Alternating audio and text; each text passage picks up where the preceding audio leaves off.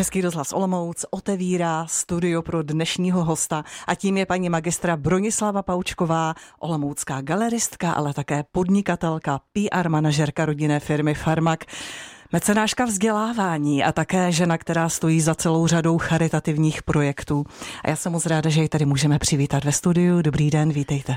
Dobré dopoledne vám všem. Já jsem tak počítala a zjistila jsem, že je to bez tří týdnů přesně tři roky, zase ty trojky, tři týdny, tři roky, kdy jsme se tady eh, sešli eh, v únoru roku 2020 v našem rozhlasovém studiu a bylo to o příležitosti otevření vaší galerie a vzdělávacího centra Art Rubicon. My jsme se z něj radovali, vy jste se hodně radovala, byl to jeden z vašich splněných snů. Po třech letech se tady scházíme krátce po vašem krásném životním jubileu. A tak mě napadá, a dovolím si blahopřát ještě jednou a hlavně hodně zdraví, a dovolím se zeptat, zdali to období, my jsme se před těmi třemi lety radovali. A těšili jsme se z toho, co je. To jubileum vede vás k ohlížení se za tím vším, co bylo za těmi sny, které jste si už splnila, anebo už se zase honem díváte dopředu za dalšími plány, touhami, cíly sny? Tak já myslím, že to mám tak půl na půl. Já jsem si chtěla připravit eh, fotoknížku eh, ke svým šedesátinám, takže jsem asi 14 dnů probírala všechna alba a eh, celý archiv v PC fotek a nakonec jsem to nestihla ale vedlo mě to právě k tomu vzpomínání a bilancování, takže to bylo pro mě moc fajn. Hmm. Stravila jsem s tím několik nocí a několik víkendů a myslím si, že Eh, je ještě čas trošku na to bilancování, takže spíš už zase ještě přemýšlím, co dál, jak si splnit další sny a jak pokračovat v tom, co jsme před těmi třemi lety v Ardrubikonu nastartovali. Takže jste vzpomínala spíš na to hezké, co bylo? A nebo třeba i na to, co se... Ne... A vůbec bylo vůbec něco, co se nepovedlo? Protože když se člověk podívá na váš život, tak má pocit, že jedete na jedné takové šťastné vlně, sice obrovsky pracovité, ale že na co sáhnete, se vám daří, tak mě napadá, jestli máte v hlavě něco, co se nepodařilo a ještě by se mělo povést?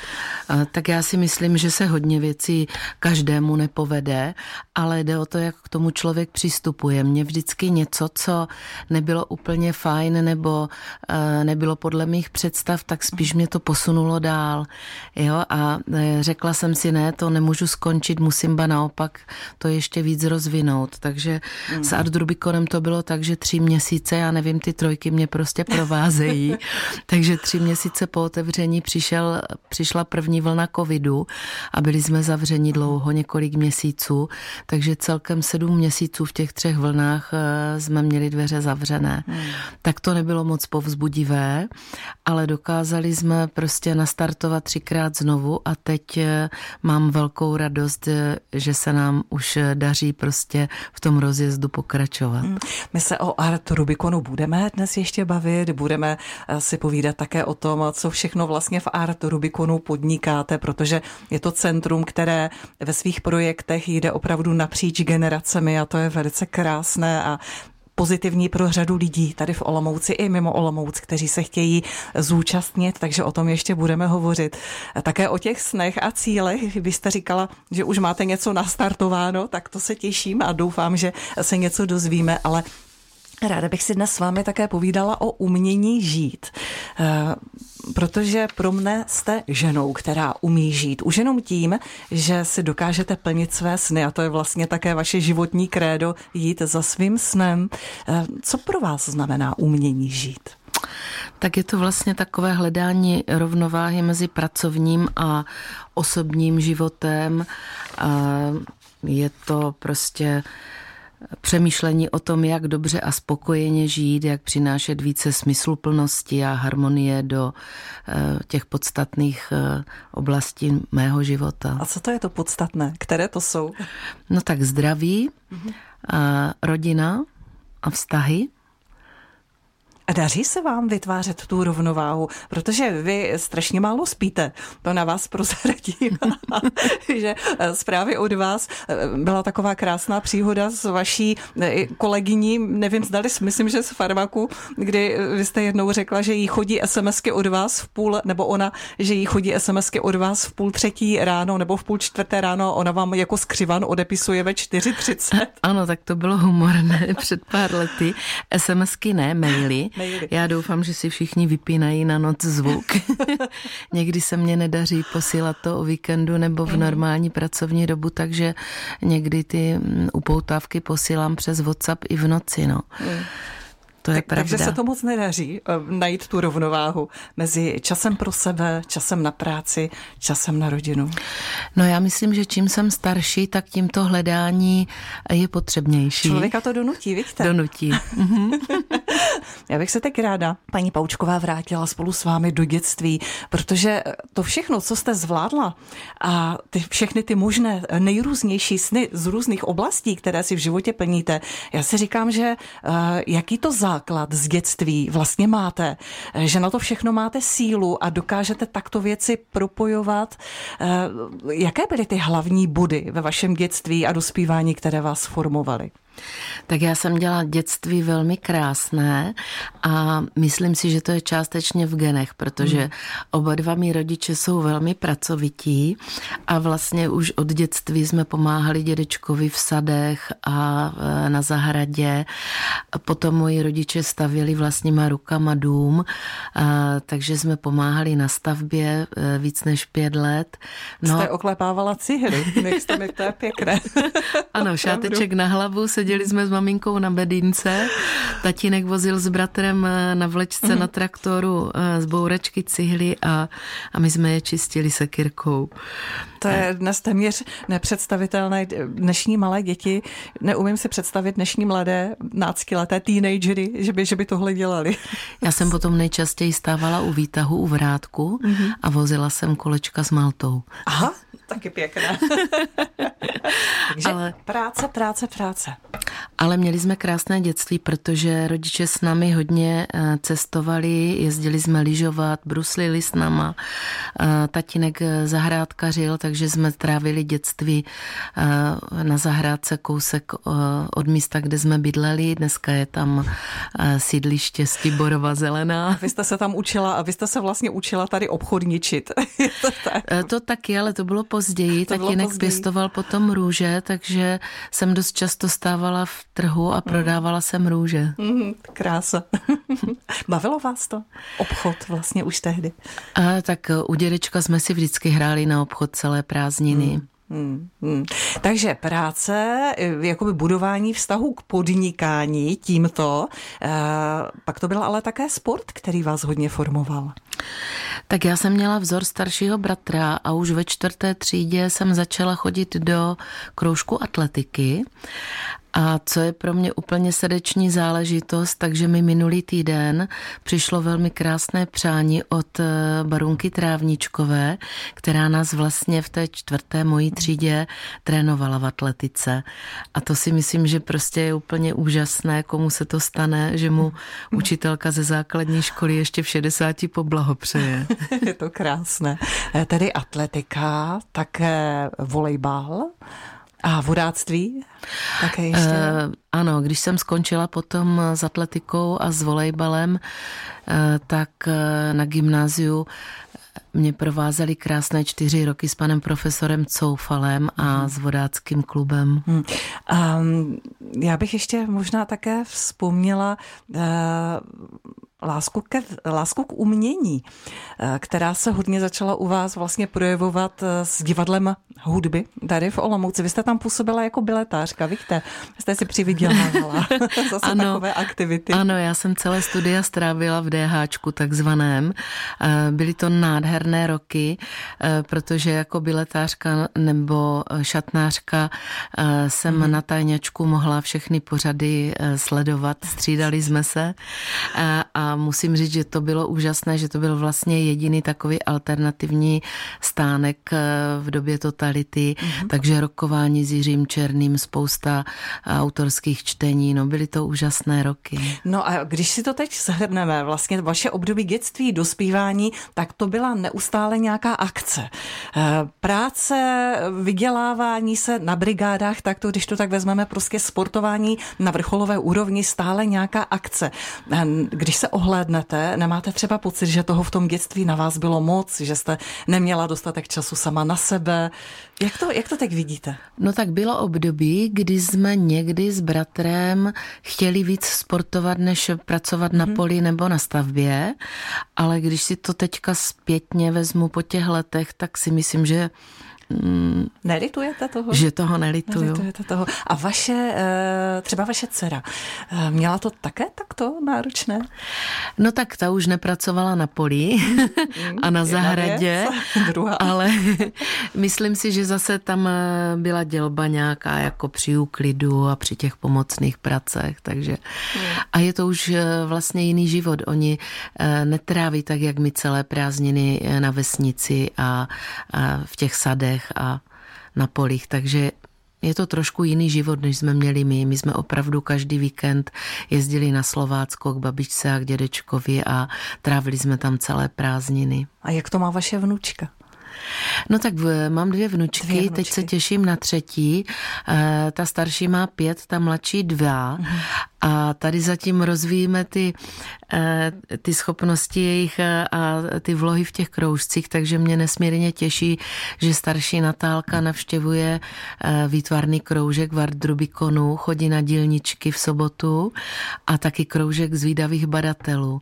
Takže to mám ohromnou radost. Ale je to hodně, je to úplně jiné jak se tak člověk vlastně dívá generačně, jak se to strašně moc změní, eh, to, jaká ta dětství, jaká ta dětství vlastně v různých generacích byla. Je to zajímavé srovnání, já za ně moc a moc děkuju. Paní Paučková, jaké byly ty vaše dětské sny a přenesly se některé sny z toho dětství právě do dospělosti, anebo jak člověk dospívá, tak se to všechno mění? Eh, tak jako malá holka jsem chtěla být paní učitelkou.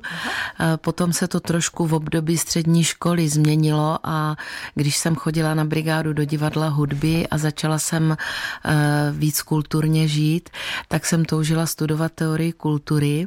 Dokonce jsem si i podala přihlášku, ale nějaký krátký čas před přijímacími mm, zkouškami eh, se rozhodla univerzita, že ten obor nebude ten rok otevírat.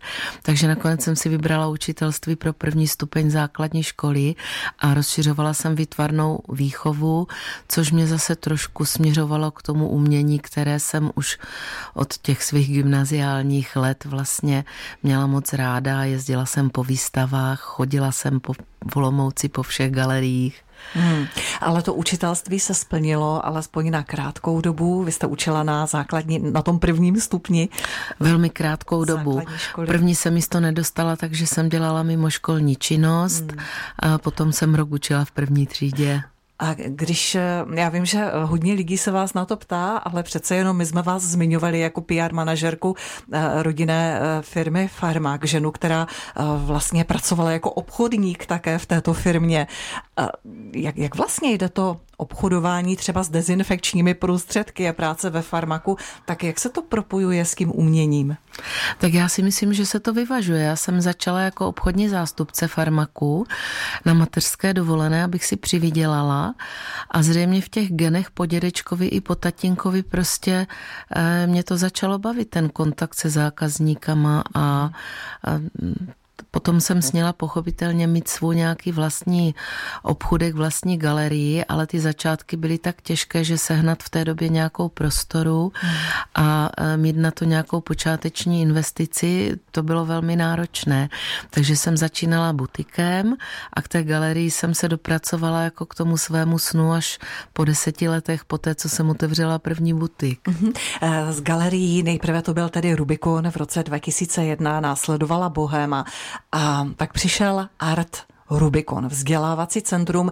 Co má vlastně Art Rubikon navíc pro vás oproti těm eh, dvěma galeriím Rubikonu a Bohémě? Tak já jsem po několika letech provozování těch dvou galerií toužila potom, abychom mohli i děti a dospělé vzdělávat v Takže té zase oblasti. je to návrat jakoby k té ano, pedagogice. Ano. ano. A začali jsme v galerii na Dolním náměstí pořádat eh, sobotní workshopy pro děti nebo i pro rodiče s dětmi. Akorát, že tam byly velmi nevyhovující prostory, že když vám někdo přijde na celé dopoledne tvořit, tak potřebuje sociální zázemí. Takže jsem začala toužit potom vybudovat nějaké centrum, kde by se to mohlo všechno prolínat. A přiznám se, že v té době mě ani nenapadlo, jak krásně by se ještě dala zapojit další rodinná firma a to Farmak Gastro, který vlastně provozuje kavárnu v tom Art Rubiconu. Hmm. Art Rubicon je určen pro děti, dospělé a třeba také pro seniory? Je to tak? Určitě. Mým cílem bylo, aby se eh, všechny věkové kategorie tam našly a eh, mohly přijít buď samostatně nebo dohromady. Takže jsou workshopy, které jsou jak pro rodiče s dětmi, někdy chodí i pro rodiče a máme i pořady pro seniory. Hmm. Je krásné, myslím si, a velice užitečné zapojovat seniory do takových aktivit, kde se pro propojují i s těmi mladými, případně těmi nejmenšími. Ehm, a vím, že eh, to pro ně eh, vlastně, že se lidé mohou stávat také členy klubu přátel Art Rubikonu. Je to, je to tak? Ano, tak Art Rubikon... Vy jste nezisková organizace, ano. tady musím připomenout na tomto místě. Ano, Art Rubikon je zapsaný spolek ano. a výhodou členství, které čítá 300 korun ročně, je potom sleva na všechny pořady. Takže mm, pokud třeba v tomto měsíci budete chtít navštívit kurz tečkování mandál hmm. a kurzovné je 1500 500, tuším, tak hned dostanete 10% slevu jako člen spolku. Hmm, což je velice pozitivní a myslím si velká výhoda. Eh, takže skutečně podívat se třeba i na stránky Art Rubiconu, kde opravdu přivítají skutečně každého. Eh, když eh, se vrátíme zpět k těm snům, u kterých jsme teď začali a k jejich plnění, mě tak napadá paní Paučková, co myslíte, že je více? Vy jste hovořila o nějakých těch genetických vlohách, které máte po rodičích a ta podnikavost a ten vztah k té komunikaci je více podle vás talent anebo píle? Tak já si myslím, že to je spíš ta píle, ale určitě tam i ty geny a ten talent hraje nějakou roli. Ale spíš ta pracovitost. Ta pracovitost. Pracovitost a dřina. Já už jsem zmínila, že vy jste vlastně se svojí, eh, s vaší rodinou firmou, jste součástí celé řady charitativních projektů. A je to krásné, když člověk dokáže nejen získávat a užívat eh, pro sebe, ale když dokáže také dávat. A já bych vás teď poprosila, abychom eh, se na ty projekty podívali konkrétně. Které všechny to jsou? Tak uh, už je to opravdu spoustu let, kdy se tomuto věnují. Vy tady píšete, píšete, přidáváte další a další. Myslím si, že nejdéle spolupracujeme s Dobrým místem pro život, hmm.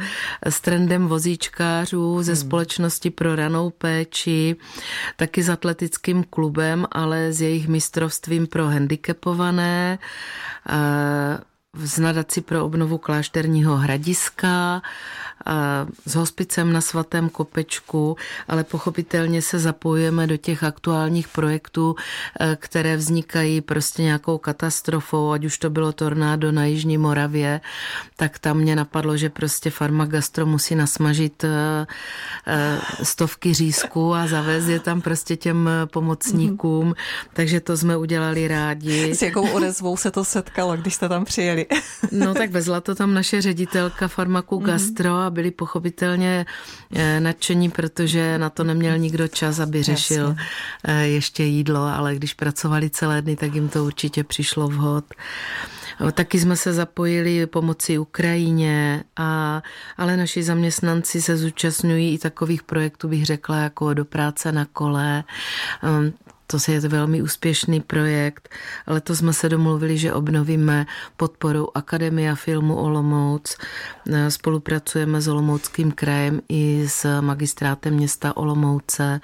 Sponzorujeme eh, krajský koncert tak myslím si, že toho není málo a že by ten výčet byl prostě určitě ještě mnohem ještě, delší. Ještě mnohem delší. A teď eh, se ptáme, proč? Tak já si myslím, že je potřeba se prostě podělit a pomoct, že eh, je to potom dobrý pocit být součástí té pomoci. Vrací se vám to? A nebo eh, pokud ano, tak jakou formou? A nebo nečeká, neočekáváte, že by se vám to nějakým způsobem vracelo? Třeba právě tady tahle ta, tahle ta pomoc. Já si myslím, že to se eh, nedá tak vůbec eh, posuzovat. Hmm. Nikdy nečekáme, jestli se nám něco vrátí a když zavezete 200 řízku na Jižní Moravu, tak hmm. co byste měla očekávat? To si myslím, že ne, že to je úplně bezpředmětné ta takhle uvažovat. Mě to hrozně těší a těší mě, že třeba můžeme i zaměstnávat lidi na vozíčku, že v těch projektech, kdy oni nám třeba digitalizovali některé věci ve farmaku, tak to si myslím, že je potom úžasné to propojení těch hmm. lidí a zapojení do života. Je to úžasné dávat druhým šanci, když máme tu možnost a to vyděláte. Máme z toho dobrý pocit. Bronislava Paučková, host dnes ve studiu Českého rozhlasu Olomouc. Co vás nejvíc těší a jak vlastně nejvíc vyrelaxujete? No tak eh, v poslední době jsou to dvě vnučky, mm-hmm. které mě přináší opravdu největší radost. Jedna je od syna, druhá od dcery a mě nejvíc těší, jak strašně se mají rádi, dvouletá s pětiletou a jak ta pětiletá tu dvouletou prostě vede a jak jí pomáhá. Takže když třeba přijdou současně na návštěvu, tak ta pětiletá jí chce najednou pomoct vyslíknout kabát. To je hezké.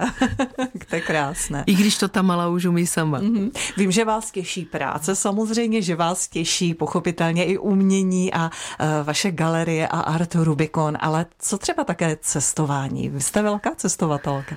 No tak uh, to mám taky asi v genech, protože oba moji rodiče hodně moc cestovali. Tatínek procestoval téměř půl světa a já jsem se právě nedávno vrátila ze Sri Lanky s partou přátel a e, moc mě to baví a mm, jsem potěšena, že můžu cestovat často.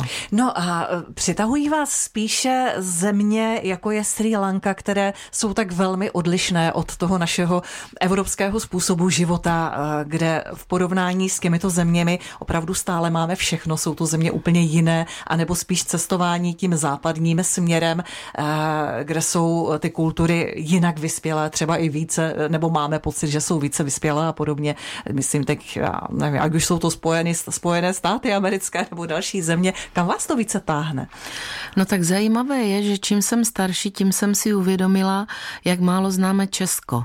Jo, přestože moc ráda cestuju do zahraničí, tak jsem si říkala, že po revoluci všichni chtěli najednou cestovat ven a těch 20 let nebo 30 let prostě cestování ven trošku omezilo poznávání krás naší republiky. Potom, když k nám přijede nějaká zahraniční návštěva a zjistí, jak máme krásná místa, tak eh, tady mě těší, že mám, provozujeme penzion v Jeseníkách a že i já kolikrát si říkám, eh, měli bychom někam vyrazit na výlet, protože tady je to pořád jenom práce kolem eh, penzionu a mm, když se vrátím teda k těm, mm, k těm zahraničním výjezdům, tak jednak chtěla bych teda víc poznávat to Česko ještě. To si myslím, že na důchod bude času dost.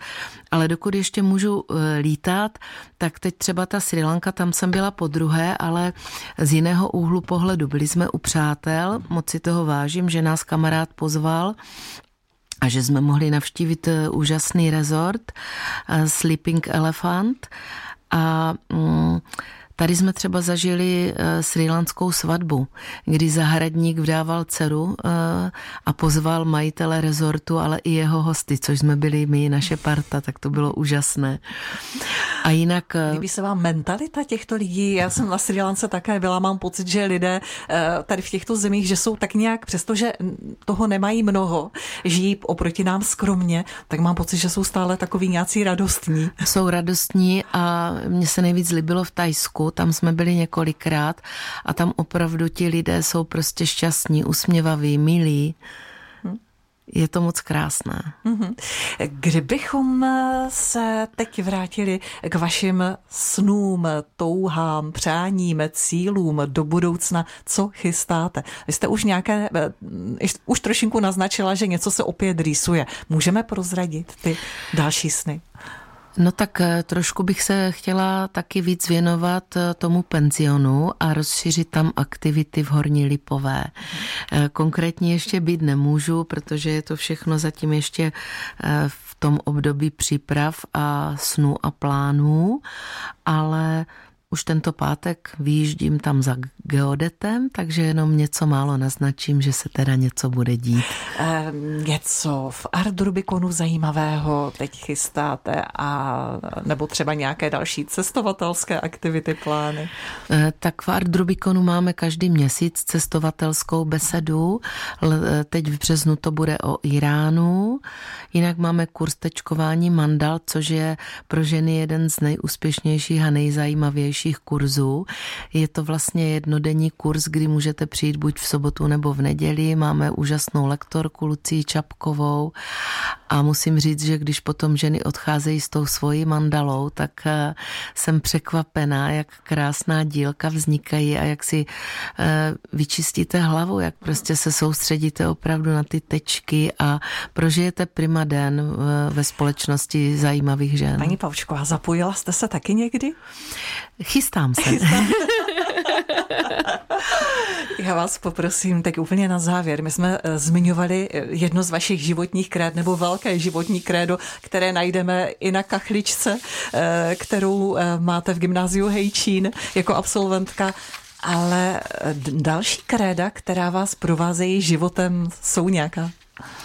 No tak já mám ráda tři. Úspěch není klíčem ke štěstí, štěstí je klíčem k úspěchu. Pokud máte rádi to, co děláte, budete úspěšní. A pak mě ještě oslovuje. Neexistují tajemství úspěchu, je to výsledek přípravy, tvrdé práce a hmm. učení se z neúspěchu. Hmm. O tom jsme už mluvili. Ano. Ten neúspěch eh, mě vždycky posunuje někam dál. No a to poslední, abyste uspěli, vaše touha po úspěchu by měla být větší než váš strach z neúspěchu. Krásně řečeno. Já za to moc a moc děkuji. Dovolte mi, abych vám ještě jednou popřála všechno nejlepší k vašemu krásnému životnímu jubileu. Poděkovala za čas, který jste věnovala také Českému rozhlasu Olomouc a také za všechny ty dobré věci, aktivity, které podnikáte směrem k ostatním lidem a za to, že dáváte třeba i těm, kteří jsou handicapovaní, takže jim dáváte šanci na lepší život. Děkuji moc za to. Děkuji, příjemné poledne. Zora Ježková vás provázela, hostem ve studiu byla paní Brunislava Paučková.